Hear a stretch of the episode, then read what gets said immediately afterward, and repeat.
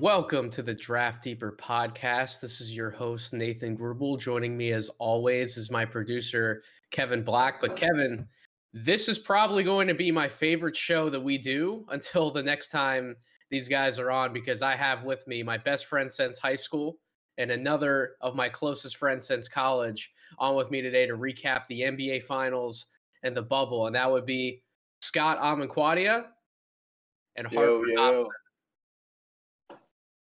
Thank you for having us on, man. Really do appreciate it.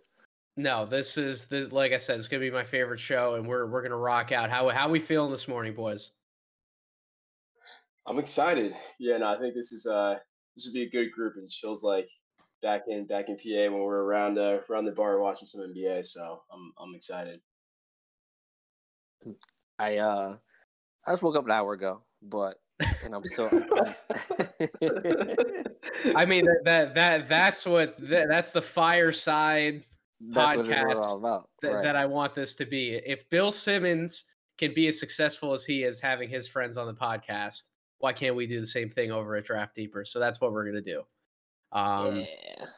Now we're recording this on Sunday morning, October 18th, before an insane slate of football that I know we'll all be watching later, but it's not quite what we're here to talk about. Now, all season long, we have discussions about the NBA calendar year, who we're picking to win it all, the best players, awards, you name it. We're probably talking about it on one space or another, be it a Zoom call or just in our text thread. So it's only fitting I have you both on with me to put to bed the elongated 2019 2020 NBA season. Um, I kind of wanted to start by just getting your thoughts in the open here on the league pulling off obviously the most successful restart in professional sports. How how long the bubble was going zero positive COVID tests. That is absolutely remarkable. Even when we thought the bubble was going to be burst by our friends like Lemon Pepper Lou, we we we absolutely kept it down. And and and I, I again, what Adam Silver's done, what the league has done, is to be commended on the most. So. Um, Scott, I'll start with you. What what were kind of your thoughts on the restart and the bubble from a logistical standpoint? Yeah, I thought the I thought the restart was actually went really well. Um, I thought you know after that initial meeting with uh, just kind of like the the leaders, uh, you know, like Chris Paul, LeBron, and, and, and all that, and they started getting the ball rolling. I thought it, it went really really smoothly. You know, besides that huge hiccup where I thought the Clippers and Lakers just weren't about the play, uh, and the Jacob Blake stuff. Uh, you know, killing was, was or was uh, Jacob Blake shooting. You know, that's that's where I was really scared that you know we might just not have the bullet at all anymore, and that it was pop. But um, other than that, with a logistical standpoint, it sounded. Uh, I think it just went as as well as it possibly could, and no positive cases. So that's you know that's a good sign. Yeah, I mean that that point was was definitely a moment where like, are we actually going to have a completion of the playoffs, or are we actually going to stop play when you have the two favored contenders by Vegas in the Clippers and the Lakers, as you pointed out, ready to just kind of stop everything and, and, and take everybody out of the bubble? Um, especially with LeBron just walking out of a meeting like he did. I, I know there were some thoughts that that people had that he was a little bit condescending on some of the younger players in terms of their their mm. approach and, and how they were trying to handle everything. I know that was certainly a, a little bit of a watershed moment for everybody to kind of just sit back and say, "Whoa, what's going on here?" But yeah, Mike, what what were kind of some of your thoughts about that? I know I know you definitely have a few. Yeah, and uh, yeah, and we have to we have to for, for the listeners we have to. I just noticed you called me Mike, so we have to disclose that Mike is a, as a nickname that I've adopted over many years, and this is what this man Nate knows me as and that's that's fine. I don't want to. We we, we said this was a fireside podcast, so if I'm sitting here like I'm a little dazed and drunk calling you Mike, you got to call me out on that one. But yes, it's okay. This no, is just... Hartford Hopson, accomplished author, right? Mike, I was gonna you you can definitely plug at the end, but Harford Hopson, accomplished author. So yes, Harford, your thoughts, please. Yeah, we just don't want to confuse anybody. Thank you. No, um, no, no. the, no, the bubble. The no, the bubble was crazy though. I I think what was I think the most interesting thing about it and what was and maybe I mean there will be I mean speaking about me being an author, it's funny because I wonder if there will be I wonder the stories that will come out about the bubble. Like there'll be so many untold stories and unspoken secrets, et cetera, et cetera, that like that happened like inside of that, you know, it, that took place in like in those hotels and whatnot. And like, you know, obviously like lemon pepper Lou. Like, right. like, like you like like you and Nate like like Scott and Nate talked about, it's like how like psychological the bubble became over like as this as this little mini season restart happened i think will like it'll go down like like i like espn needs to do a 30 for 30 on the bubble like oh that's a guarantee they, that's yeah like they, somebody on the inside i don't know i mean you're wrapped up in like in the in, in like big in the journalists and whatnot. Like, what were the like? Was was Woj like in the bubble heavy? Like, who are the like who are the, the who are the journalists in the bubble? Do well, Woj, Woj kind of doesn't have to be in the bubble. Neither technically does Shams. I mean, they're gonna get their they're gonna get their pieces no matter where they are because they just have contacts with literally everyone you can think of in the league. Mm-hmm. Um, but some of like the more hard hitting journalists that were in the bubble, obviously Rachel Nichols was there for for quite a lot of it. She didn't start there mm-hmm. for ESPN, but I mean, Marc Spears was pretty much there for a lot of it. He's another one of the heavy hitters. So there, there definitely were some some story breakers there, not not just like long form journalists. Like Marc Spears absolutely breaks some stuff. Um, I, I, would have to I'd have to look back at some of the other um, more prominent newsbreakers that were in the bubble. But by the time the playoffs really got rolling, a, a lot of the big names did um, head down there. I know ESPN based the jump out of there. Rachel was able to do a lot of her show out of there, but even even some of the people who weren't directly in the bubble, like a Woj, like like um, who who else am I thinking of here? Like a Brian Windhorst, like some of these people who are constantly breaking stories. Everyone's still telling them what's going on, and I would not be surprised in the slightest if like we get like a Windhorst, like a Ramona Shelburne piece at some point of, of some of everything that happened inside the bubble, especially Ramona Shelburne is so linked with LA sports. Um, right. She she has to have some Clipper stuff that's going to come out at, at at some point, like you said. Maybe maybe instead of just a bubble thirty for thirty expose, we just need a Los Angeles Clippers expose from from everything that happened that that, that was breaking down there. Nate, I, speaking, I, Nate, speaking of the Clippers, have you seen all the news that's come out like in the past few days about how apparently Kawhi doesn't even live in LA? He lives in San Diego. He got to control his own load management. Like he could just not come to practice if he wanted to.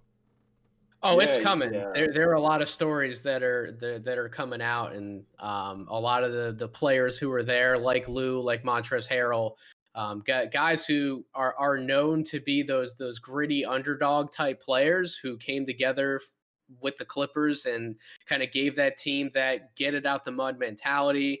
We're, we're going to fight no matter what. We're always going to be the underdogs, but in the end, we're going to find a way to win. And then you bring in two superstars who are going to want that preferential treatment, like a Kawhi. Now, I don't think as much Paul George, but definitely Kawhi. Obviously, we knew. Wait, wait, Nate. Yeah, you, you said two superstars. Who's the second one? Oh, here we go, Kevin. That's that's not for the that's pod. That's right. That's right. That, that's not for the pod. We're we're not going to slander playoff P on this pod. Oh, come on, come on, Harford. Go ahead, get your thoughts in there. I know you got some thoughts. You, you, you and Scott, go ahead. I want to get the Paul George conversation out of the way. Go ahead. I don't, I don't. Neither of us needs to be abusive, especially me. I've we've had private conversations about this. Right. He is who he is. George Paul. He will be who he who he will be who he who he is in the playoffs. Is why when the Clippers signed him, and everybody were everybody was picking the, the Clippers to be title contenders that was that was my only hesitation about it. I was like, he will not like he'll be great in the regular season, but I did not expect him to show up in the postseason, and he didn't again. So, um, I mean, Paul George is like, I, like I respect this game, and I respect I respect who he is, and I respect what he's done season after season. I respect him going head to head against LeBron in Indiana, be it with him and and who Roy Hibbert. Like the the man, like like man's paid his dues, but like but he's paid his dues over the years, but I yeah, he he just he is who he is, and like they, I don't even know if they like. My thoughts on the matter is like it wasn't a the, the Clippers situation is like. I, I wish there was like a I wish there were I wish they could do a uh, like a Shakespeare tragedy play about the about the Clippers restart season because that's what it was. They were a tragedy. The and I really felt bad that I felt like they made Doc the scapegoat, and I wish they had it. I it's like if I was me, like I know Colin said this, but like it it it, it would be a little bit too drastic probably. But it's like, what do you do? What, do you do you get this again from Paul George next year? Do you move off? So, so do you move off him then? I, I don't know. Yeah, no, I, I, I agree with that. What what was so dis- disconcerting for me was when that post game conference, uh, post game interview, and Paul George says, "You know, I don't think this is championship or bust year for us." I mean that. I mean that just makes no sense, especially when you sign a two year deal. So, uh, incredibly talented. I know you've defended him so many times, Nate. I respect you for for going to bat for for boy PG over and over again, but um, I don't know, man, guys. What, what shocked me the most was just how bad Lou Will and Montrezl Harrell were, especially in that Denver series. It's just I just don't know if you really can go forward with them. I mean, you just need a, I mean, you just need a bigger body, right, for uh, for AD and and Jokic. So I, I just I just don't think the Clippers were as were constructed as well as as we thought they were. So I just think they were out of sync. I just, I just, I absolutely think they were out of sync. Like when, when you, when you remove yourself from play for that long, then finally get back into practice to rebuild that chemistry with your guys, and then at that point, you're, you're having to, to exit that situation and come back in for a second time. There, there there's just there, there comes a point where at the end of the day, you can't flip the switch like that without the chemistry built in especially on defense, right? Like it's, right, it's just not right. going to happen. And I think that unfamiliarity with each other at that point in time, what was really killed them. Now, now we talk about Paul George. I, I've gone to bat for him so many times. I still will.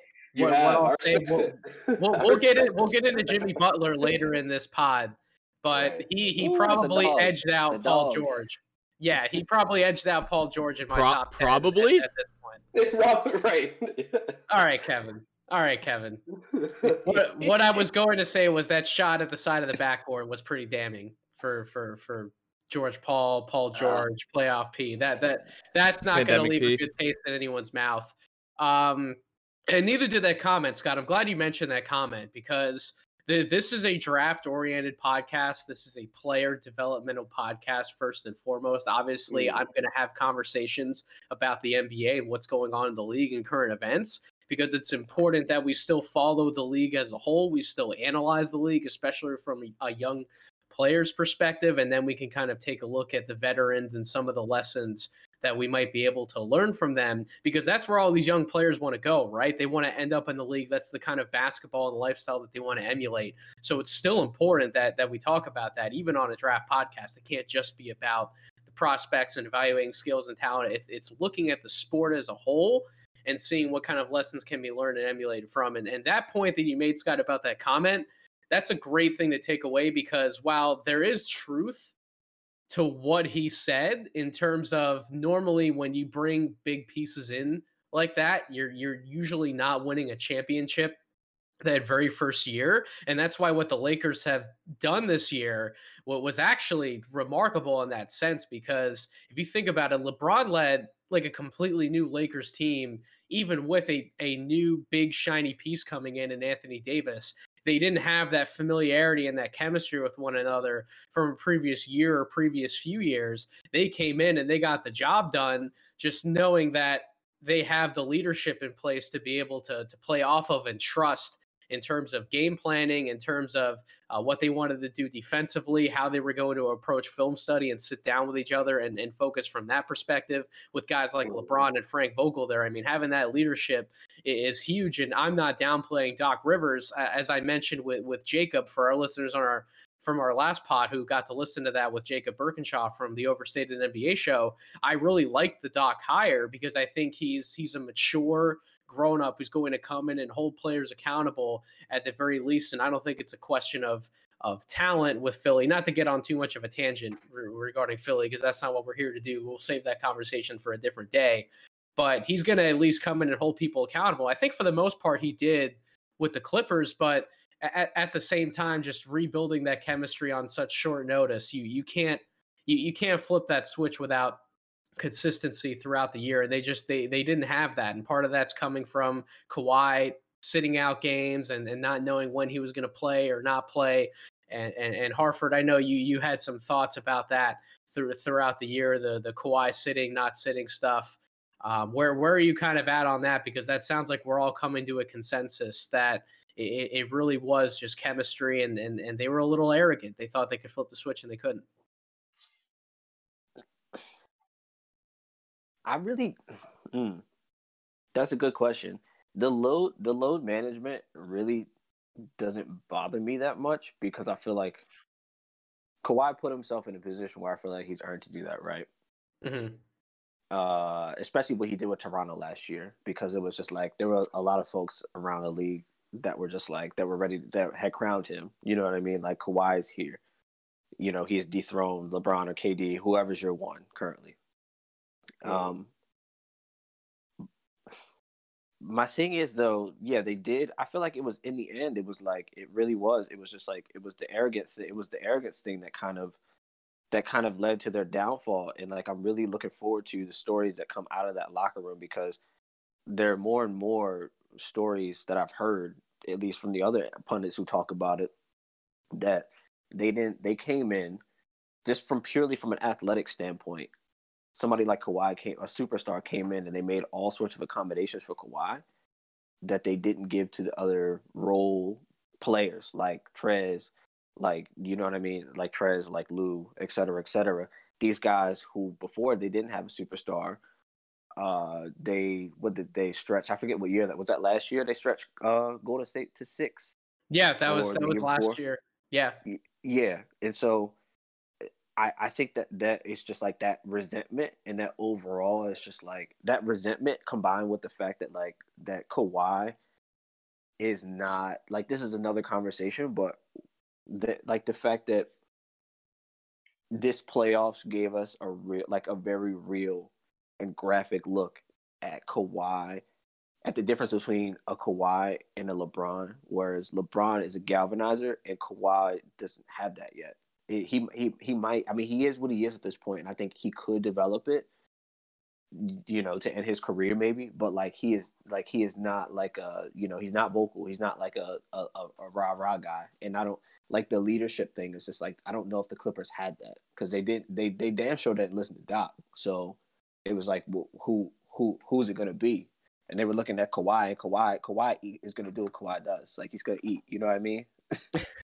But isn't isn't that why you run it back another year? Isn't that why you bring everybody back to to truly figure out what you have from from a leadership standpoint in, in terms of the players around you, what you could build from a chemistry standpoint, kind of as as Paul George uh, alluded to, and and we can certainly talk about um, some of the the what you shouldn't say at a microphone at a press conference from from this bubble between what Michael Porter Jr. said uh, about COVID to the comment that that Paul George made that we're critiquing now. There were certainly some left lessons to be learned for those for those younger players, um, taking notice of what was going on in the bubble in terms of what not to say um, at a press conference. But I think for just looking at it from the outside, and there's a lot from the inside that we don't know um, that hasn't come out yet. That we're not around that team every day, that locker room. We don't know what's going on behind the scenes. But just from some from from three guys outside looking in, I feel like there's still a lot for that team, or there could have been for that team to accomplish. And I think that still can be just because they changed at the coach. I don't think we need to have these conversations about major and and, and drastic roster changes because I think there still could be a lot um, to to be accomplished. I think that's why you run it back, Scott. I mean, I, you know, just just going back to you know earlier. I mean, you, you run it back, but but again, I mean, who do you trust? So I mean, to get out of the West, you're gonna need a big body, right? To guard AD or Jokic, uh, doubling Jokic was a death sentence uh, in the second round. So I mean, do you trust Zubac? So I'm, I, I definitely understand about running it back, but I just think that you need you at least need to tweak the roster and get a, a a better, you know, big body there. And then also, you know, you hear stuff about the Clippers being interested in Rondo and, and wanting a point guard. Granted, I, I, thought they were able to initiate offense well, you know, without a traditional point guard, unless you consider Reggie Jackson a traditional point guard. But uh, yeah, I'm not sure if the roster as constructed is as good as we really thought they were. There are a lot of great perimeter defenders and great wing players, but uh, I'm just not convinced yet about that, guys. I, I think it's absolutely funny how all of this talk went from you need to downgrade in size to play small ball to keep up with a team like Golden State to the point where it got to micro ball in Houston to now right. everyone's right. saying how much size do they have around them to compete with a team like the Lakers. It, it's funny how the landscape, the conversation drastically shifts, not even within a year's time. We're talking about in a few months' time. But now all of a sudden there's a fire sale for for skilled size. And and that's why somebody like me who who wants to do this for for a living, who is hopeful I can continue to do this for a living, who's someone who sits back and evaluates talent on a grand scale I never thought that you shouldn't have size. I never shot that you should dra- thought that you should drastically shift your game plan and and your evaluation scale because you need to keep up with a team like Golden State. No, make Golden State adjust to what you have. Trust in the players that you bring in, trust in how you evaluate and make someone else have to adjust for you. That's what the Lakers did. They trusted in the signs that they had. They said, "Well, fine, we, we may not have the, the the best shot creators on the perimeter as another team might, but we're going to pound you down low. We're going to figure out how to use those guys. We're going to figure out how to incorporate different motion style tricks within our offense, and we're going to take advantage of the size that we have, and we're going to beat you that way because we're going to out prep you, we're going to outwork you, we're going to outsmart you. So I just I think it's so funny how all of a sudden these teams that wanted to back off of size now we have to go back to doing this. I I just think it's it's a, it's a laughable point. I don't know if you guys had any last thoughts on that. Well, I think it's going to be funny. I it's um that's actually the most interesting point, and I feel like it or one of the most interesting points. And I my mind immediately went when you said Golden State. I was just like, okay, well next year is going to be a party. You know what I mean? Like next year next year Golden State's going to have something to say about that. And I don't know. It's not. It doesn't have to be to your point. It doesn't have to be a referendum on what style is the best or et cetera, et cetera. But it's like, okay, who are the dogs in the West? Who are coming out of the West? The Houston Rockets. It seemed like they just died with Daryl Morey stepping down. Like they're going to be a whole new uh, I, I, don't, I don't. You probably know way more about it than I do, but I we we that. don't know what they're going to be. That's the thing. We don't know. We don't know who's going to take over that regime in the front office. We still don't know who the coach is going to be. We don't know what Houston's going to be.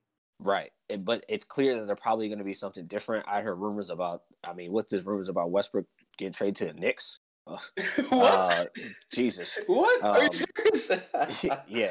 Yeah. That, that's out there, Scott. That that's out there. The the rumor, the, even more so than Westbrook, is that they're not willing to. They're they're they're willing to take on a big contract to to to kind of bring somebody in, whether that's Chris Paul, whether that's a Russell Westbrook. There, then, then of course you have the rumors flying off of the rumors that if Chris Paul goes there, Melo might welcome a homecoming to the Knicks. There, there there's a lot of stuff going on with with, with the Knicks in, in terms of what they're actually going to try to do, what their plan is. There's a lot of rumors to come out of that. So yeah, that's that's actually happening, Scott. Sell the team. How you feel about Westbrook to the Knicks, Scott? Hot take. We got. yeah, honestly, I, I'd just be heartbroken for my man Westbrook that he's just getting tossed around now from team to team. I just, I just, that would, I mean, Oh, I would be so sad for him. I, I just want him to be on a contender, but yeah, it looks like, like where's his home? Yeah, yeah. That's but a great question. I don't know if he. I don't know if he does. I don't know if he even has a home. And he might. He might not. Honestly, I feel like he could benefit by going. I don't know where he would fit in, but to kind of wrap the thread of where I was going to Nate's point before, like I feel like he would benefit from going to like a Golden State and playing for like a Steve Kerr, so he can learn, so he can like finish out his career like like understanding how to be efficient in some mm-hmm. sort. Um, but that's another conversation. But to to Nate's point, I feel like Golden State is gonna like. I expect them to. I expect. I think Golden State. I, this may be a little bit too early, but I think Golden State is a Western Conference Finals team. I don't know who they're playing against, depending on who the Lakers either add or because the Lakers have some. They got some questions into the off heading into the off season too. But the the but Golden State's gonna. They got a high pick. Golden State is going to have something to say for sure, and they are expecting to come out and be relentless. Yeah, I, I think that's a great point. Um, my uh, Hartford, do not bury the are the Knicks just yet in terms of this regime. Can can we have a little faith in a, in a Temple grad? In, no. in Leon Rose, T for Temple U. Can we have a little faith, please? I mean, honestly, it's it's. I'm getting to the point where like I, I, my, my heart is not compelled or moved by whether the Knicks live or die. It's just at this point, it's just like I'm, I'm just, I, I just feel cold. Like they're just cold. it's a, just cold. Like I feel no emotion. It's like it, it's, it's hard. It's hard because right. they've just been so bad.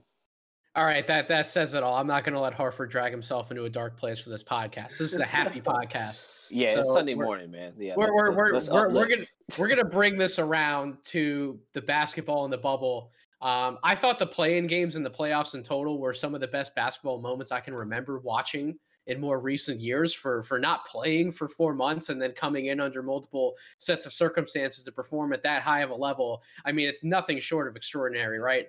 Uh, obviously, offense ruled the day to start and through the first few rounds. But as we got to the conference finals and even the finals, it was the defense that ruled the day as teams got much more playing time with one another, got more familiar and adjusted with each other from a chemistry standpoint once again. And that's ultimately what defense is, along with effort, is communication. So, um, Hartford, what, what what did you think of the quality of basketball within the bubble, and what would you grade the product as a whole if you had to slap a grade on there?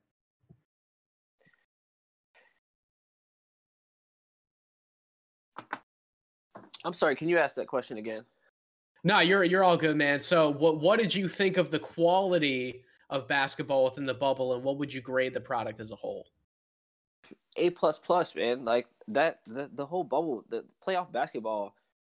Really, I mean, they showed they really did came out like putting everything else aside, like, and this is like it's something that you can't regard, and we'll probably I mean, we've we've all talked about it beforehand, and we you know we might dip into that before but like the social politics that was surrounding it outside of basketball, like they weathered that immaculately and like they weathered that storm beautifully and they still like the the level of play in the like inside the bubble starting with bubble TJ Warren who just like who became a who became a different player entirely. That's right. what do you have like three or four 50 point games in a row or whatever? Like he just went he just went psycho like from the start. Like the level of competition was just like you had you had guys chattering you had you had dame trash talking you had the rise of the trailblazers come in hot. Like trailblazers were playing so hot that like even i mean charles barkley he picks every series wrong basically. But he was like he was guaranteeing he was guaranteeing portland was sweep the lakers. Like charles has an unhealthy love for portland just just, just on, on a general level but he must have has he must have had some good he must have had some good road like he must have some good road games in Portland. Like I don't know where he was going to the bars or whatever, or the strip clubs or whatever. He must have been. He must have had himself a good time, like during his playing career. But the product over. That's yeah, not to get sidetracked, but the product overall, like a plus plus. Like they, they, those guys were those guys were after it. And, and we'll talk about Jimmy Butler, but like, like it literally it did so much. It was like it's fascinating to see. It did so much for certain players, like this bubble. I don't know if it goes down the same way if COVID never happens. And well, it brought us happens. back to a sense of normalcy. I mean that that's that's what it did for everyone. Like we didn't have, especially at the start of the bubble with the playing games. Like we didn't have football back yet. We, no, we didn't have no, a lot no, of other sports back yet. Base, baseball wasn't what it ended up being. There were uh, so many positive tests exploding with teams like the Phillies and the Marlins, where we didn't even know if baseball was going to end up being a thing and, and, and happen. And we had our questions about college sports where, where was college football even going to take off? But the NBA put the bubble together, and we were all able to to kind of come together, um, ha- have our own little firesides from from whatever it was, a Zoom call standpoint, a text thread. Everybody was able to come together and watch these games, and and sort of just feel like, holy holy shit, we have sports back. Like we have something normal. Like it, it's incredible. Yeah, and it did. It was flawless like all like all that like I agree with everything you said and it was like it was kind of flawless. Like I don't know where they made it any real. There was no, to my knowledge, there was no outbreak. Right? There's no outbreak. Zero positive tests. Like I, I mean, they had a couple infractions with with dudes probably bringing groupies into the locker room and whatnot. but like, yeah. Scott, Scott, get in here. What are your thoughts? Man, I, you know, I, I thought it was a good point, Harford, when you're talking about just like the effect of COVID had, and I mean, COVID's been been terrible for us, but one one positive thing was uh, me being able to see Bol Bol in the starting lineup. I mean, that I was sold on the ball when I was able to see Jerami Grant and Bol Bol and Paul Millsap and Mason Plumlee and, and Jokic. I mean, that was that was crazy. And the jumbo uh, lineup, jumbo lineup, man, and, and seeing him hit a three, man, I I, I needed that. Uh, you know, I, I think even since you know the Lakers and Clippers, I felt guys they set the tone with just a rock fight of a game, going down to that last um, that last shot, which was a Paul George miss. Maybe that was foreshadowing uh, for the for the rest of the bubble. But uh, you know mm-hmm. that uh, the I mean uh, the Suns just you know eight and zero, oh, just completely on a tear. Devin Booker um, just elevating, um, and just also seeing that uh, that crazy Raptors uh, Nets game at the end of the bubble, and just seeing Caris LeVert and Damian Lillard go at each other. I just thought they were great, great games, even leading up to the playoffs, and um, I absolutely agree with you too. Uh, that the bubble was was incredible. An A, uh, A grade for from me for sure.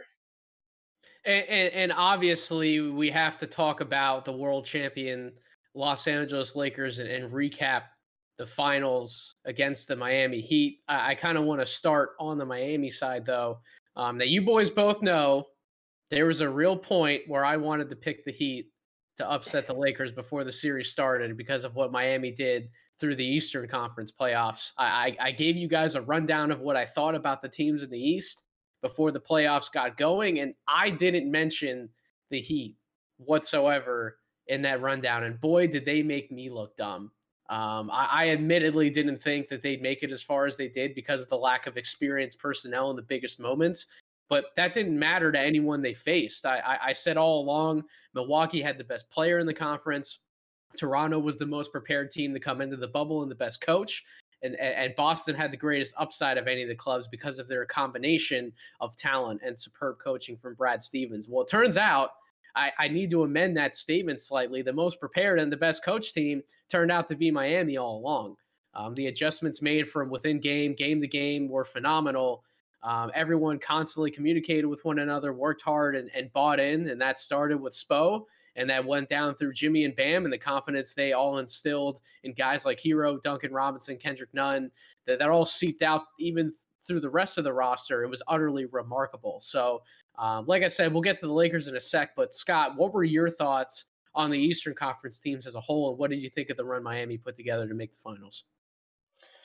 Man, guys, you know, I don't, I don't know about you, but um, I just felt like we injuries robbed us of a great Eastern Conference first round, and you know, juxtapose that with the the Western Conference where you got you know two game sevens and a game six. I just felt that you know when it injured Sabonis, it injured Bill uh, Ben Simmons, and it injured KD and Kyrie, we would have had um, just three incredible first round uh, first round games. But um, you know, other than that, I thought I thought overall was a good uh, Eastern Conference playoffs. Uh, I thought the you know the Raptors Celtics series was uh, you know was a classic. Definitely disappointed in the Celtics for not being able to close those first two games with against Miami in the Eastern Conference Finals, but um, you know I, I thought you know on that side they did their thing in the Heat. You know, like you said, Nate, they were they were spectacular. You know, I just didn't realize how great their ball movement was um, going back to the regular season uh, Tyler Herro dropping 37, you know, on the Celtics, and and Duncan Robinson doing his thing, and Jimmy Butler and Bam and and Dragic playing absolutely out of their minds. It was um, it was actually incredible to watch the Heat do their thing. So uh, they were great. Uh, condolences uh, to my man Kevin Black. Uh, that's a that's a tough tough inning for him, but but the Heat were great. oh, oh, don't worry. Ke- Ke- Kevin's gonna get his chance to to hop back in here in, I in a second. Do.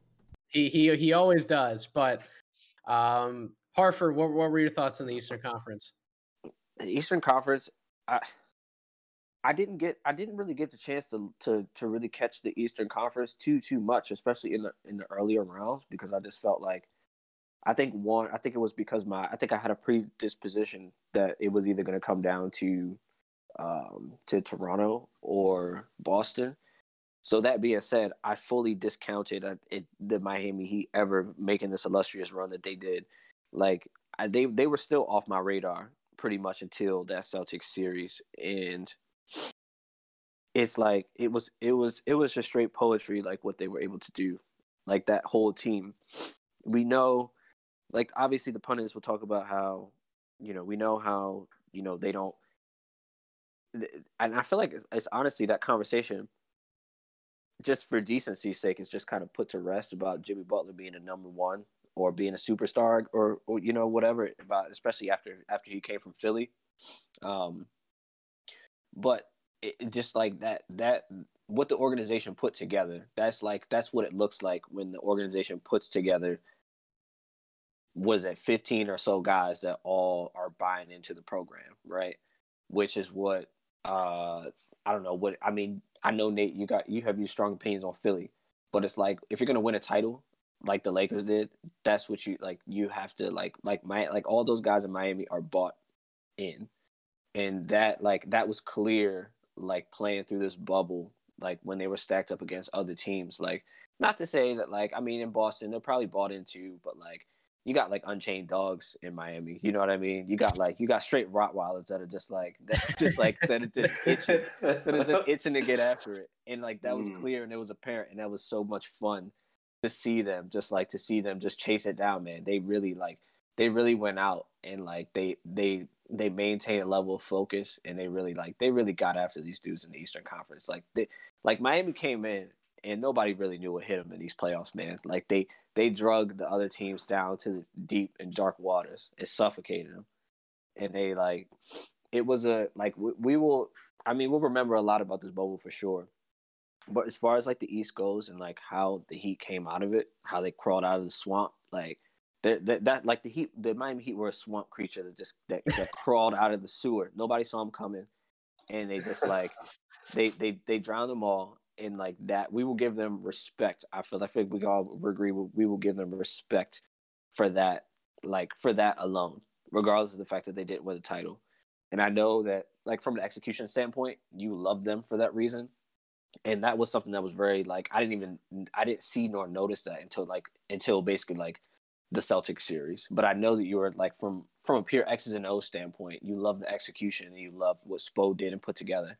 Honestly, it's a larger conversation for like for for Spo too. Like, I, he's like I, I don't know I don't know if, if he has his respect around the basketball world, but like I. It, it, maybe if he gets another one, we're talking like Hall of Fame coach. Like, man's paid his dues. Like he's he he's he's he's he's up there. Let, let no, me hop the... in real quick. Let me hop in real quick. He's already a Hall of Fame coach. Okay. All right. I see. I see you, Kevin. I, I no, I, I think I actually agree with with Kevin on that point. And the the the thing that that we've brought up, I, I guess the key word is, is mental, right? I mean, when you're able to study the game at that high of a level, th- think about it. Frank Vogel, Erik Spoelstra, two guys that paid their dues and put the grind in in the film film room.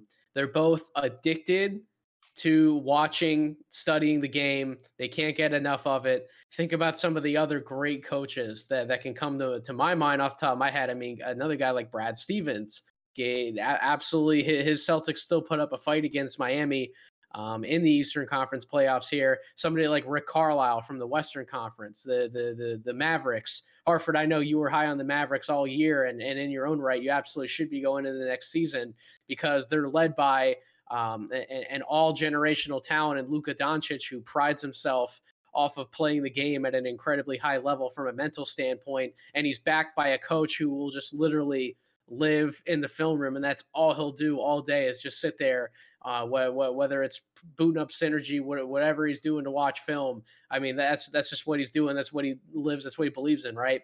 So when when you approach the game from from that level, and then on the court, you combine that sort of mental toughness, that willingness to play mental warfare with the preparation that you did going into those games, and you combine that with with that dog, that dog mentality that everybody from Miami had. That that is a special special creature. I think that's what the Lakers pretty much did to everybody too. They they were just outplaying everyone from a mental warfare standpoint. But I mean, I, go going even deeper in, into the finals.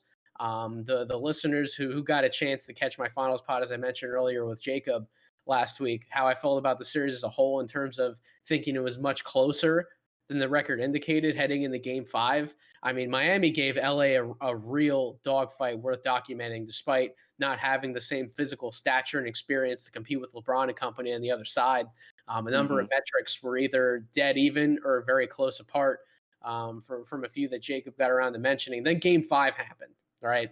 No, no, no. Jimmy Butler happened. Actually, I, I, I don't think I can recall one player giving LeBron a haymaker like that in the finals. Obviously, he's lost to great teams in San Antonio and Golden State. Durant gave him the business a bit, and so did Kawhi defensively, but neither of those guys mimicked his approach to the game and basically out LeBron LeBron the way Jimmy did. It, it was honestly one of the most special things to watch, and I couldn't have been more thrilled to, to have to watch LeBron overcome that type of challenge. So um, I mean, Scott, what were your impressions of Jimmy in the finals, and, and do you think he might have been the single greatest challenge from a one man army perspective LeBron has had to face in the finals, or do you still give more credit to what Kawhi and KD did against him in wins? Because I think just speaking from that single player outlook, Jimmy gave LeBron the most he's ever had to directly go up against in the finals, and quite frankly, up until the very end, Butler was a better contributor in my mind than LeBron in the series as a whole.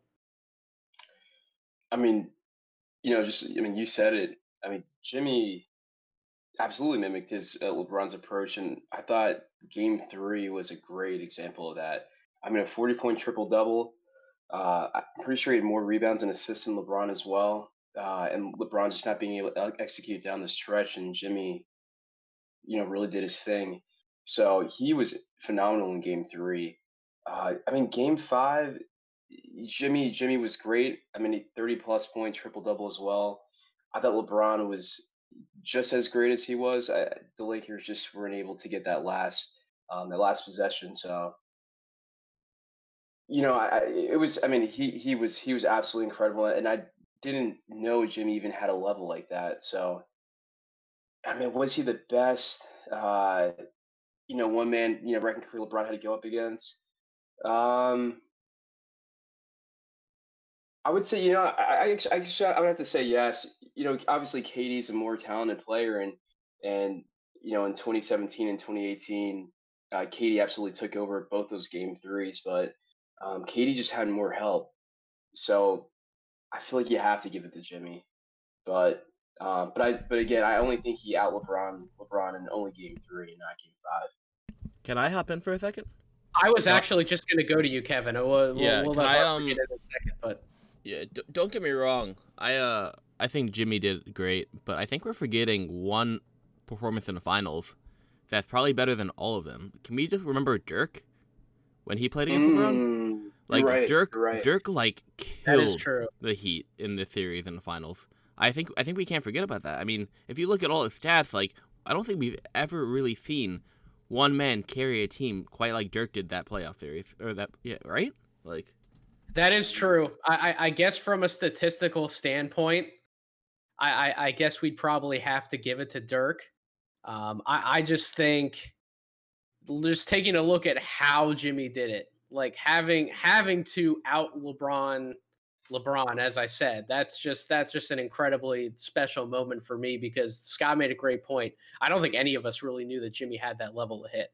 Um, and and as a player, when when you can even be mentioned in a conversation like that in a discussion in terms of how you're playing the game and how you're approaching the game with a guy who could end up ending his career as the best player we've we've ever seen in, in NBA history by the time it's actually all said and done. I mean that that is special, special stuff. And and what Dirk did what was special in, in his own right. I mean, what what he did combining scoring from all three levels, from being automatic at the free throw line, having that unstoppable fadeaway move, that that no one was able to to guard or bother. I mean, we at that time we were comparing that that turnaround one one legged fadeaway to like Kareem skyhook for crying out loud in terms of like how unstoppable it was at that time. So no, Kevin, that that was that was an incredibly well timed point by you. I'm I'm glad I'm glad that you said that. Um, and, and you brought up that point, but what were your um, thoughts to kind of wrap it up about about Jimmy? I mean, I think we talked about this on the podcast so many times, Nate. Uh, we both did. I mean, as a Miami fan, like, don't get me wrong, I had a lot of faith in them, but I didn't expect us to make it as far as we did. When when Bam went down and Dragic went down in the first game of the finals, I thought it was gonna be honestly a sweep. Like I thought we were just done for, and I'm glad that we had a lot of heart. I mean, we played with Heat culture, which is what you what they always do. The Heat are known for playing tough no matter what the circumstances are, and as well as Jimmy played, I think he can get better. I think there's very large potential mm-hmm. that we can go back in the East again and win it next year. Yeah, Brooklyn's gonna be there with KD and Kyrie, but I don't trust Kyrie at all. I don't think any of us do. Yeah, Giannis could leave. yeah, Giannis could leave. I know Boston's looking at trade opportunities, so who knows what they're going to be like next year. Who knows what Philly's going to be? Who knows if Ben and Joel are going to be there still? The East is kind of in turmoil right now with who's going to do what. It, it wouldn't really surprise me if Miami repeated in the East. Hartford, before we fully move off of Miami, please jump in here. Give me that Jimmy Butler love. Give me that Jimmy Butler over Paul George talk because I know you got it. Oh no, yeah, absolutely. No, Jimmy Butler is. I, I mean, to everyone else's point, like valid. Like, didn't know to Scott's point, didn't know he had this level. To Kevin's point, he could also get. He could also age like fine wine and and and and level up, like in the next couple of seasons here.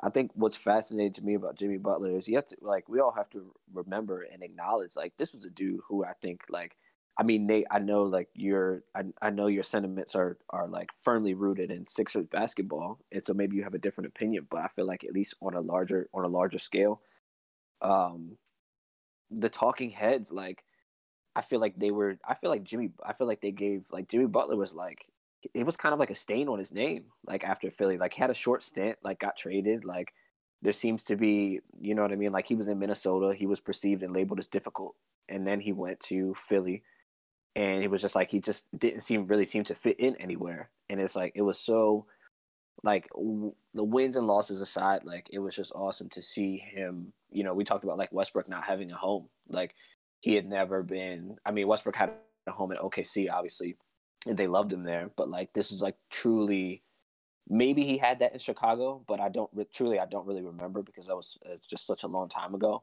Um, maybe he had a home in Chicago, and maybe he maybe that's where he. But he wasn't. You know, he he wasn't he wasn't the same. That wasn't that was a different Jimmy Butler then. Um, but it's just been awesome to see him come into his own with you know like Kevin said, like around and rally around Heat culture and have him be embraced and have and have him embrace you know the the cultures and the values that that you know that that that starts with Pat Riley.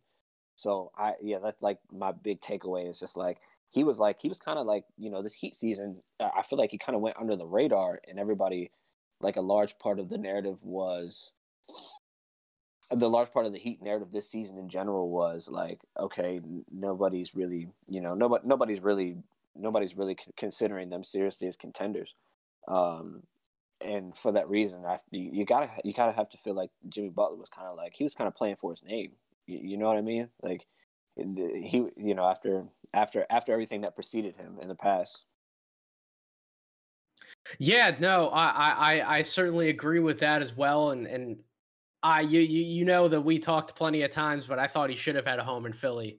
Um, I, I, certainly wanted him with the Sixers. I know there was obviously a lot of stuff that happened behind the scenes why he chose to ultimately um, end up in a different place, end up in Miami. Um, but yeah, a lot a lot of the the larger media outlets did take the time at one point to to slander him for making that decision to to leave again to to go somewhere else because they thought that maybe he he couldn't have a home. Maybe he was that difficult of a person where he was never going to have another proper home in the league. And I think you you made a point about Chicago. Yeah, he was absolutely um, loved in in Chicago when he was there because he grew up with that team, right? Like he he went from not playing any minutes a game to getting a certain role to exploding out of that role and becoming a star for that team. And the whole reason why he was traded from Chicago in the first place was that they didn't feel like he was worth the the contract. They didn't feel like they could build a championship contender around him. And they they traded him to to Minnesota for what has essentially become peanuts. And And I, I, I, mean, when, when you take a look at what he's done in Miami now, well, clearly he's good enough to galvanize the team to go to the finals because he, he he just did it. He literally just did it. So um, yeah, his, his reputation has certainly t- had its ups and downs, but I think hopefully, at least now, it, it, it's kind of been been given some new light, and people can stop talking about the difficult Jimmy Butler and maybe embrace him more for who he is. Someone who just wants to come in, do whatever it takes to win games because that's what he's there for. He's not there for just landing the biggest contract he can. He's not there for um, all of the celebrity that, that comes along with it. He's there to work. He's there to grind, and he's there to he's there to win basketball games. And I applaud him for it. I, have kind of always been uh, a Jimmy Butler fan, probably not as much as, I should. Just just given some of my rankings that, that I've mentioned a few times here on this podcast. But yeah, I, have always admired Jimmy Butler for the kind of person he is, um, what what he grew up through, what he came out of in his personal life to become what he is today. It's one of the great stories to, to any listeners out there who haven't read through the Jimmy Butler story from from where he started from his his, his teenager days all the way through to now. There there have been multiple um, great long form pieces written on his backstory. Please go out there and read one of them or or all of them if you're that much of a Jimmy Butler fan because well what he's gone through from a personal perspective is inspiring and it's encouraging to to anyone out there who maybe they feel like they don't have a place a proper place in this world. Maybe maybe they're feeling down on themselves. They don't believe that they can put in the work and actually get somewhere. Well you know what? Yeah Jimmy Butler might be a little more physically gifted than some of us out there but what what Jacob talked about on on our podcast last week was that he he's probably not one of like the top 10 most physically gifted athletes in the NBA, but he's accomplished his goals and, and made a name for himself in so many other different ways. Um, and, and, and left an imprint on the game. And I think it's important to to recognize that sometimes that it's more about the work and the effort and the belief in yourself than it is just pure talent. Yeah, and I, to even you know add on um, what all all three of you guys were saying, you know, not only was it, you know, Jimmy kind of embracing that Heat culture, it was great to see him getting that love back too. Um, whether it Tyler Herro saying, you know, we want to, I want to win this finals for Jimmy. Um, Coach Spo, how he was like glowing about Jimmy, and you know when he's hunched over over that scoring table, saying this is a picture of a champion before a champion, and um, you know, and Jimmy wearing going from wearing Tyler Herro's you know high school jersey to wearing Spo's old college jersey, it was it was great to see that um, he received that love and, and he just like freely reciprocated it too. So uh, as a person I wanted, you know, like you, Nate, wanted Jimmy to find a home in Philly, it's just, it's amazing to see how much they love him and how much he loves his team and how perfect that culture fits him. So uh, I'm so, I'm so happy for him. Absolutely, absolutely, and and and as for the Lakers, we we obviously can't overlook the 2020 NBA champions. I mean, Le- LeBron and AD were the best duo throughout the regular season and in the playoffs. To me, that that's not much of a surprise from a talent standpoint. I'm actually impressed we didn't see a major injury from from AD through the majority of the championship run because he hasn't exactly had health on his side during his career. But I suppose he was due for a bit of luck to uh, to rest on his side with that, right? But but through the year, I said I would have voted LeBron for MVP. I would have voted AD for Defensive Player of the Year. And I thought the Lakers would be the best team from the start. They were my preseason pick, and they won it all. So, um, Hartford, I'll start with you. Were you guys surprised at all that that ended up being what happened? Were you expecting another team from either conference to, to take the crown or another player to take it away from LeBron? From the very start, I felt like it was LeBron's championship to lose. Um, and it was very theatrical the whole way it played out with with COVID interrupted the season because then uh, obviously we all know that the last dance dropped and that just re reinvigorated and reignited and just doubts flames all over the conversation about you know about LeBron being better than Jordan, Jordan being better than LeBron, et cetera, et cetera. So I felt like more than anything, I wasn't expecting. I mean, the Clippers were out there, but again, to to our point, to my point in the you know, in when we where we first started up about about the Clippers and Paul George being that too. I thought when it I thought when it came down to it, I never really even if it went to a game seven, if we were to get a um, you know, were to get the Lakers and Clippers Western Conference Finals, um, I, I didn't I, I never had faith in, in, in Paul George's ability to deliver. So I thought that the clip I, I never really took them seriously as contenders. I had a friend. I had, uh, interesting. You at you you talk about like other teams, like the, eh, the expectations of other teams, like upsetting that like the narrative of the Lakers winning the championship.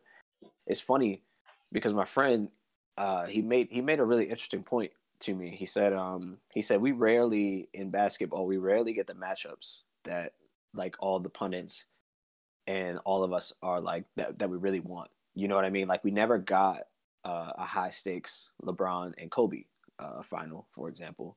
Um, like th- those kind of things like allude like as much as we get we we do get a lot of the guys going head to head like a lot of the times but it's like we it throughout history i think there's like there's a trend of like of um like we yeah we just don't get we don't get the matchup that we we don't really ever get the matchup that we thought that we would. And that's like i mean piggybacking off of the miami heat conversation i mean nobody that just upset everybody else's bracket too. So um but the lakers yeah i i, thought that I, I thought that the lake i thought that the only thing that could beat the lakers in the championship in this championship run was the lakers themselves. And i didn't I, I, thought th- what concerned me most was that the Lakers going into the bubble were not a shooting team. And I think that the first couple weeks of the bubble, or maybe the first week, like the first couple games that they had reflected that. They were just like, they, they were just very rusty, especially compared to the rest of the league. And you had teams like the Portland, like popping off, and like they were just, in, and guys like, uh, in, teams like Phoenix, you know what I mean? That were just like, in, in, in Dallas. Um, and it's interesting it's it's fascinating to watch their like their pattern, the Lakers, how they how they became an efficient shooting team like over each playoff series and each playoff rounds, and mm-hmm. a, a lot, and that's a lot in part. I feel like we've had conversations about this in the past due to LeBron's leadership and his trust and his encouragement in the guys, which he didn't. Which, by the way, he didn't have last year. Well, yeah, that's why they went and made a new roster, but yeah, yeah, yeah, his like his patience. You know, I, I think there were some quotes attributed to Rondo that were just like, you know, I had to I had to let LeBron know that his body language and chemistry around the guys, like he, you know what I mean, to keep that. Yeah. It it, it was just like yeah. th- this was honestly from top to bottom. This was a legacy roster, man. Like this, like credit to the Lakers staff and organization because nobody, you know, we were all throwing stones at uh at Jeanie Buss and Pelinka you know what I mean, in the off season because it seemed like the moves that they were making, and we were just like, at least the larger part of the NBA, like that was the conversation. Like they really did build, like at least if they if they don't repeat, whatever. But like as far as like this season alone, they made a legacy roster. I love that comment from from Rondo though because that just shows you that we're all human at the yeah. end of the day, right? We're all we all make mistakes. We all need to keep learning and and, and keep bettering how we interact and, and keep in mind with one another because what what one person needs in terms of encouragement, in terms of keeping them driven towards a goal, is going to be completely different than what the next player needs. And exactly. I think LeBron's done a great job of managing that throughout the majority of his career. But sometimes there's going to be bumps in the road, especially when you're in a situation like the bubble where there are so many other aspects coming at you from a mental standpoint that you, you need to stay grounded and, and need to keep different things in mind for for different people in a different way than what you're used to throughout the course of the the 82 game regular season um, where where things are normal and then a, a normal playoff atmosphere um, and then your point about uh, getting a matchup that maybe we didn't necessarily like want from the start but I think we got the playoff matchup and the finals matchup that we ultimately deserved. Um, what what are your thoughts on that, Scott? You know, real quick, going off of Harper's point, uh, we didn't get that Ravens Chiefs matchup here like we wanted. So uh, when you said that, I felt that, bro. oh, that that that, hurt, that, that, is, hurt that is true. Bill Bill Bill Belichick always has to weasel his way in there to to to to ruin something for the pundits, but right. yeah, no, exactly. Um, no, I, I agree with uh, Nate Harper. I think you guys, you know, spoke really well about that. Um, and I'm glad that there was some accountability to to LeBron, and I think that was you know essentially 2016 having Ty Lue um, being able to kind of go at LeBron and keep him accountable. It was great that you had someone like Rondo that could do the same.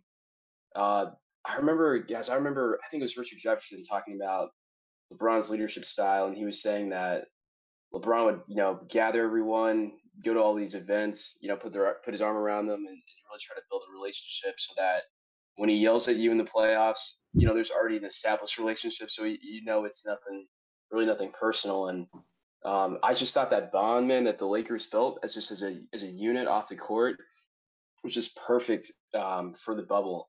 Um, whether it be you know those Madden tournaments that they were having, um, or just watching you know film together together in each other's rooms. I just felt that type of leadership of LeBron and keeping that group together just almost made like the role players kind of greater than sum of their parts. So um, they were great. The LeBron and AD pick and roll is is is unstoppable.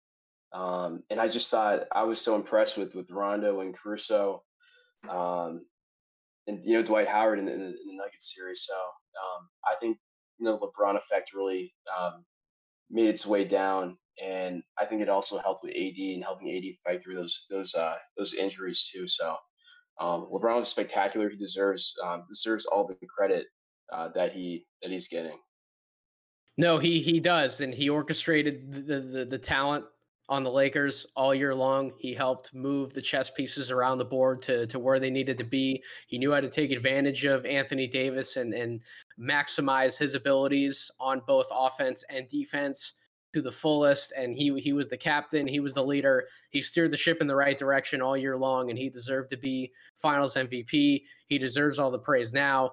Um, that, that's just who lebron is and at the end of the day that's what we expect from him right? I, I think we expect that level of greatness from him at this point because he's he's proven in so many different situations that he could do it. And I, I, was, I for one, was certainly happy to see him get another championship. I, I thought he deserved it. Um, all of the LeBron quote unquote hate that I might have piled on him from his days choosing to go to Miami all the way through to now. I mean, I, I've grown to respect him a lot more as the years have gone on because I think we've seen him literally grow up and mature and handle things in a completely different way. Um, whether it's on the court or off the court than maybe we might have expected, right? Like him, him building the the the, the school that he did, um, for for for young people to come in and, and learn more about the world and, and be educated in, in a safe space in a proper space. Um, what he's done for charity work, the what he's meant for people just as an icon, um, as someone to be able to look up to. Like I, I think LeBron's scope goes far beyond basketball, and it's it's truly remarkable and impressive what what he's done. And and to anyone who said that the Lakers weren't going to get a championship with with, with him at the forefront. I mean, they they, they kind of look foolish now, right? Because he did it. Um, he did it with a completely different roster. He did it through chemistry building, through film work, through teamwork, and that's that's the right way to do it. Um, you you brought up a great point, Scott, about galvanizing the troops and being able to to talk to people and work with them in your workspace outside of the job to build those relationships, so that when you come into work, you know that you have that trust and that accountability on the other side of you, right? You you at the very least have that respect for one another. Maybe you don't love each other all the time. Maybe you're not buddy buddy talking all the time. But if you have that personal relationship with everyone, um, you at least have that mutual respect, and you can work together to to achieve a greater goal. And and that's something that can be taken away from from basketball. That's something that can be taken away from anyone in any walk of life. Um, if you have respect for one another, you can certainly accomplish great things. Um, and, and and I actually think that's a great segue to the last main point and topic that I wanted to cover while I have the two of you here. Um, I want the last topic to be a tad bit bigger than basketball because we wouldn't be the friends that we are without being able to have conversations that exist off the court and, and through the restart and through everything happening in the country with COVID 19, with social unrest. The, the players wanted to make a stand for what they believe in. And quite frankly, I think they did that successfully.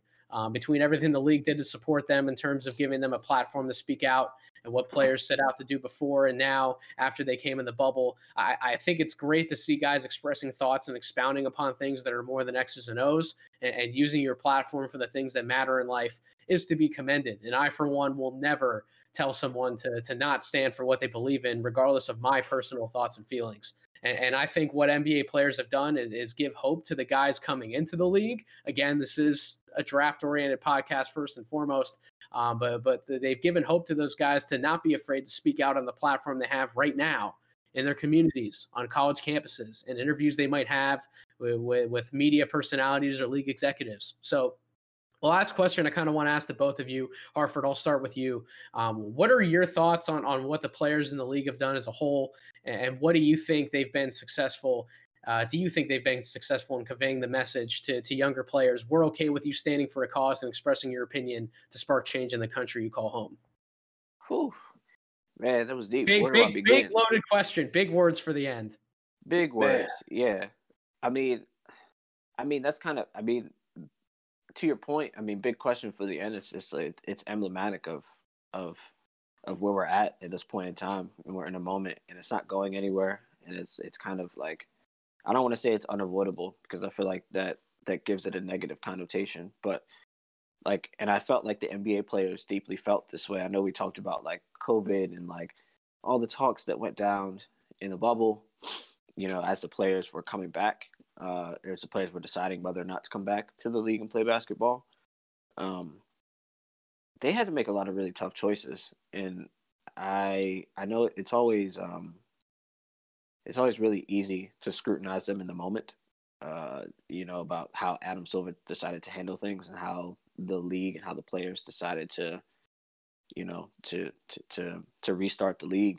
Um, but it was really wonderful what they it's really wonderful what they all did in spite of that because we're talking about just like a large group of people an entire organization and adam silver did. That was uh that was uh i felt like it was just a it was a wonderful example of the commissioner letting the players like like i don't i i want to say like an unprecedented level of of of an unprecedented uh, amount of voice and, and an unprecedented like uh, level of level of um of autonomy like around leadership you no it mean? was like because every, every other sports league started to follow their lead in terms of exactly. the players have that platform put stuff on the back of a jersey or a helmet whatever the case may be everyone else took the lead of the nba so no you're right it is unprecedented yeah and and and it was like we all know like what do what do everyone what does what do we all say about the league about these leagues all the time it's like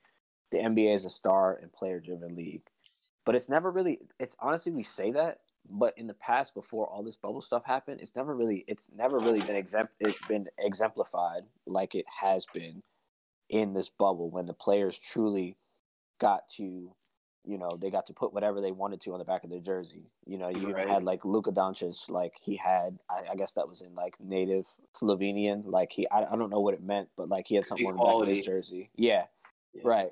Thank you. Um, so it's just like the players really got a voice, and they really, and they, I thought, yeah, I mean, to answer your question in a simplified manner, it's just like there's so much else that's going to go into it, and we're we'll only be I feel like history will only be more kind to them as we, you know, as we as we look as you know as we look back on this time. But it's just like it, it that they they did something they, they did something that was very hard to do. They gave and they gave everyone a voice, and I feel like they did it in a manner in which like they, I, I yeah I'm I'm still yeah I, I'm still struggling to I'm still struggling to to to understand how they did all that they did while all while all I guess standing up for the same message. That's very impressive. It, it's it's it's remarkable to to say the least, and I think your point about it being unprecedented on this individual level, where each player is able to to sort of create this own platform and have it play out both on and off the court. It, it's never happened before. I mean, there there have been some special moments that we can look back on in NBA history, when, especially when it comes to um, social unrest and social justice. Like you, you could go back. The old heads would would know these stories much better than I would about the days of Bill Russell and Kareem Abdul-Jabbar, them being able to mm. to speak out off the court for certain things that that they believe in and what they want to see happen in the country. Um, you can fast forward to everything that happened with Donald Sterling and the, the the Clippers taking their stand and leaving their mark on the court by taking off their their their warm up jerseys and putting them in a pile, stating the kind of having that message that they they didn't want to play for an owner like that. They they see they see things differently. They want there to to be justice and they want there to be equality in the league that, that they play in from from an ownership perspective. And and now you have everything going on in the country and you have each player being able to have their own individual platform and their own confidence in that brand and platform because they they they're literally backed by the league. The league is letting them express themselves on an individual level and on a team level in, in, ways that that haven't happened before and i think that confidence that comes from that is encouraging to to younger players. And, and scott i'll let you jump in here in a second with all of your thoughts. But i mean it's even seeping out to um, high level prospects um, that, that are choosing to, to go to hbcus and i think that's absolutely re- re- remarkable. Speaking up for a greater message um, showing that there can absolutely be um, a, a, a, lot better diversity. Things just don't have to be, you know, black and white. This is how they've been for forever. This is how they're going to be. Um, switching up the game and, and, and changing it and, and, having a better social platform and, more confidence to do that because of where the league is going. I think it's remarkable. Um, what, what are your kind of thoughts on some of that, Scott? Yeah, Nate, I, I thought you made a great parallel to, you know, the moment when, um, you know, Jacob Blake shot um, you know, shot like seven times and and just how kind of the parallel between that and I think 1968 where um, Will and, and, Bill Russell were trying to figure out if they wanted to um, MLK was uh, was assassinated. It was man Hartford. I, I agree so much. I, I, think uh, what they were you know what they were balancing, being isolated, being away from their families and away from their communities, and trying to figure out how to um, and that change was um, was remarkable and obviously not perfect um, in the sense of, I mean, you're you're already isolated in the bubble and you know emotions running high.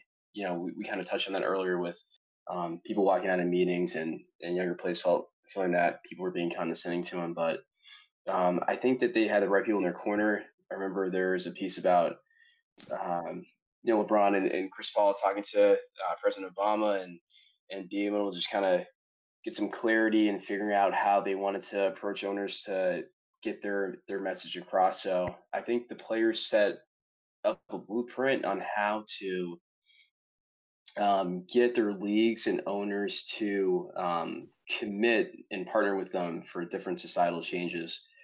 Um, and also, I guess we also be remiss to not mention the WNBA was I mean, they were as uh, maybe even more so, I, you know, even more so at the forefront of this and and, and really um, trying to, to spark change as well. So it was great to see them, you know, do that in union. And I think now this sets a precedent, and, and, and I think now um, different leagues have a uh, a greater they have greater clarity clarity on how they want to approach it, and then uh, we also saw how this helped spark you know you know sparking the, the NFL as well and and having teams uh, demanding change and, and and things of that nature. So um, yeah, this was this was this was a big deal and and ultimately I thought the players handled it well and and probably will handle it really well going forward.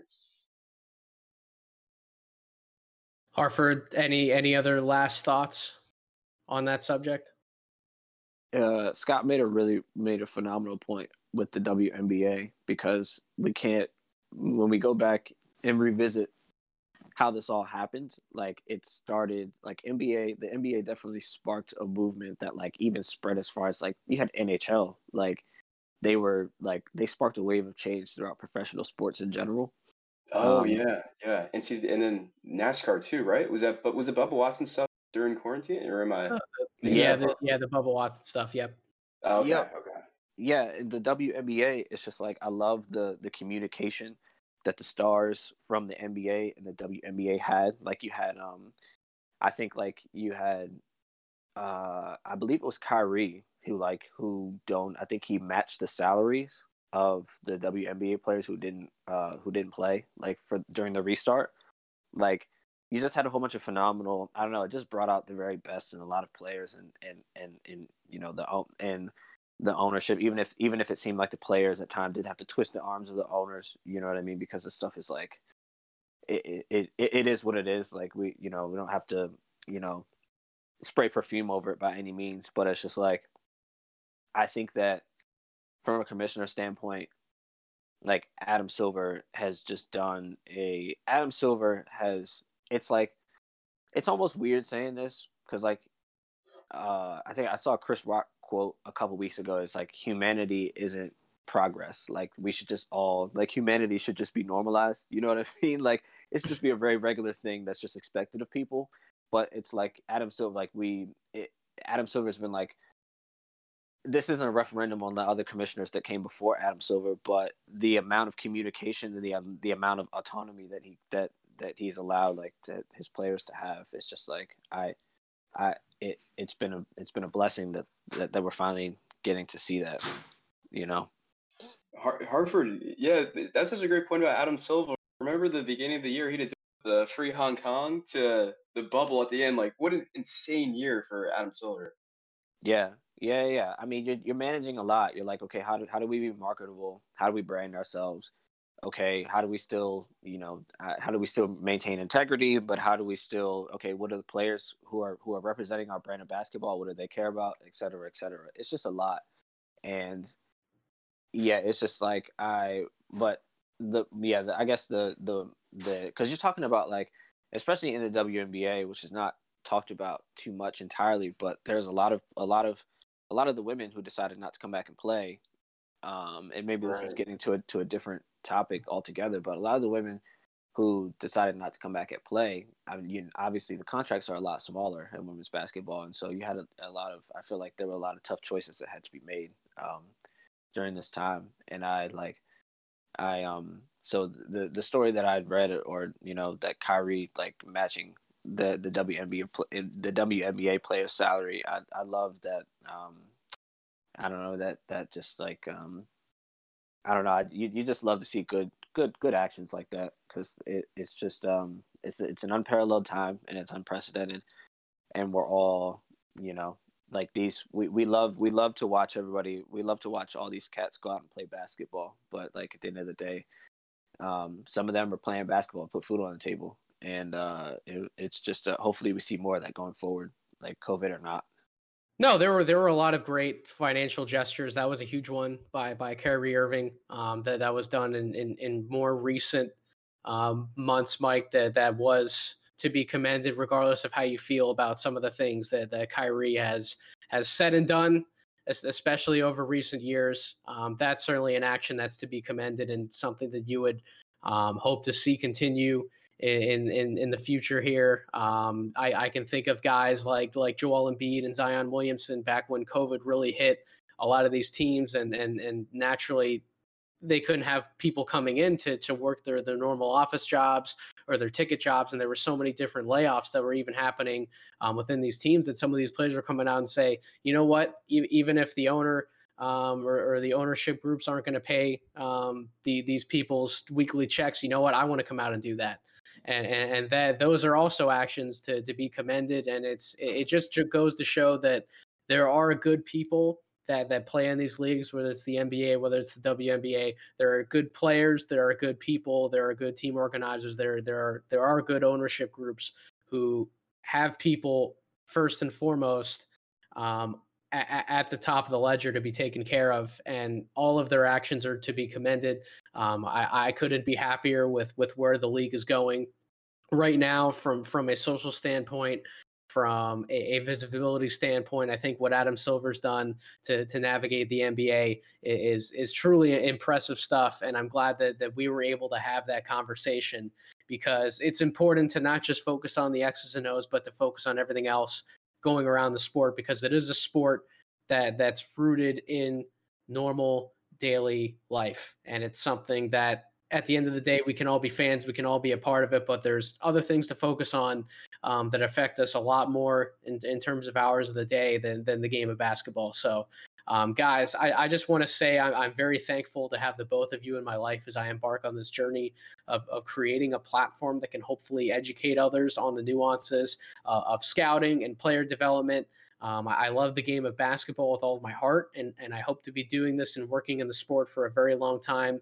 And I certainly want to have both of you back on in the near future so we can continue to have conversations like we had today from start to finish because that's what it's all about doing it for the love of the game. So uh, I thank the both of you for coming on the show today and, and helping to grow the platform um, of Draft Deeper. Guys, did you have any other thoughts before um, we close out here? I'll let you go ahead, Scott. Yeah, I'm, I'm just incredibly proud, uh, proud of you, Nate. Uh, you know, and Kevin, this is like incredible endeavor, and and I think you guys are doing a great job. And um, yeah, I'm excited. I'm excited, man, just to kind of see how uh, everything takes off. So, uh, man, I got love for for for everyone, uh, you know, on this, and and uh, definitely looking forward to uh, catching up with you guys soon. Absolutely appreciate the love, brother. Hartford. Yeah, I got love for y'all too, man. I I I love I you know I I truly do. You know, we might not always the the the the three of us we might always not always keep in touch and whatever, but having us on for this podcast and talking about you know having us bond over basketball and the social issues and stuff like that, man. Like I use I use the example of our friendship, the three of us, because I know we have such different views on a lot of things. I use our our friendship as an example, and I feel like that is just that's symbolic of this podcast, and it's symbolic of a much larger conversation of you know the fact that we can exist while holding such different viewpoints and whatnot. So like I speak highly of y'all whenever like you know what I mean like whenever I walk out of my apartment and I like you know what I mean I hold that I hold that heavy in my heart. So I just uh I, I'm always I'm thankful and thank you Nate for having us on for having for giving us opportunity to do this. Um, it, it's just it's special. It will never be taken for granted. Always, always, always, always. Um, Kevin, on a lighter note, do you have any hot takes that, that that we need that we need to get off our chests? You usually have something at the end of the podcast. Uh, Let's go, the ball is better than Paul George. All right. well, now, now we know that we've gone off the rails, and now we need to know we need to wrap it up. So, um, to, to the listeners, you, you, can also show your support doing the same thing by subscribing to the show wherever you get your podcasts, be it Apple, Spotify, YouTube. Uh, like our Facebook page, follow us on Twitter at Draft Deeper for daily thoughts and musings regarding um, basketball as a whole. Um, I thank all of you for tuning in. As always, have a great week, everyone.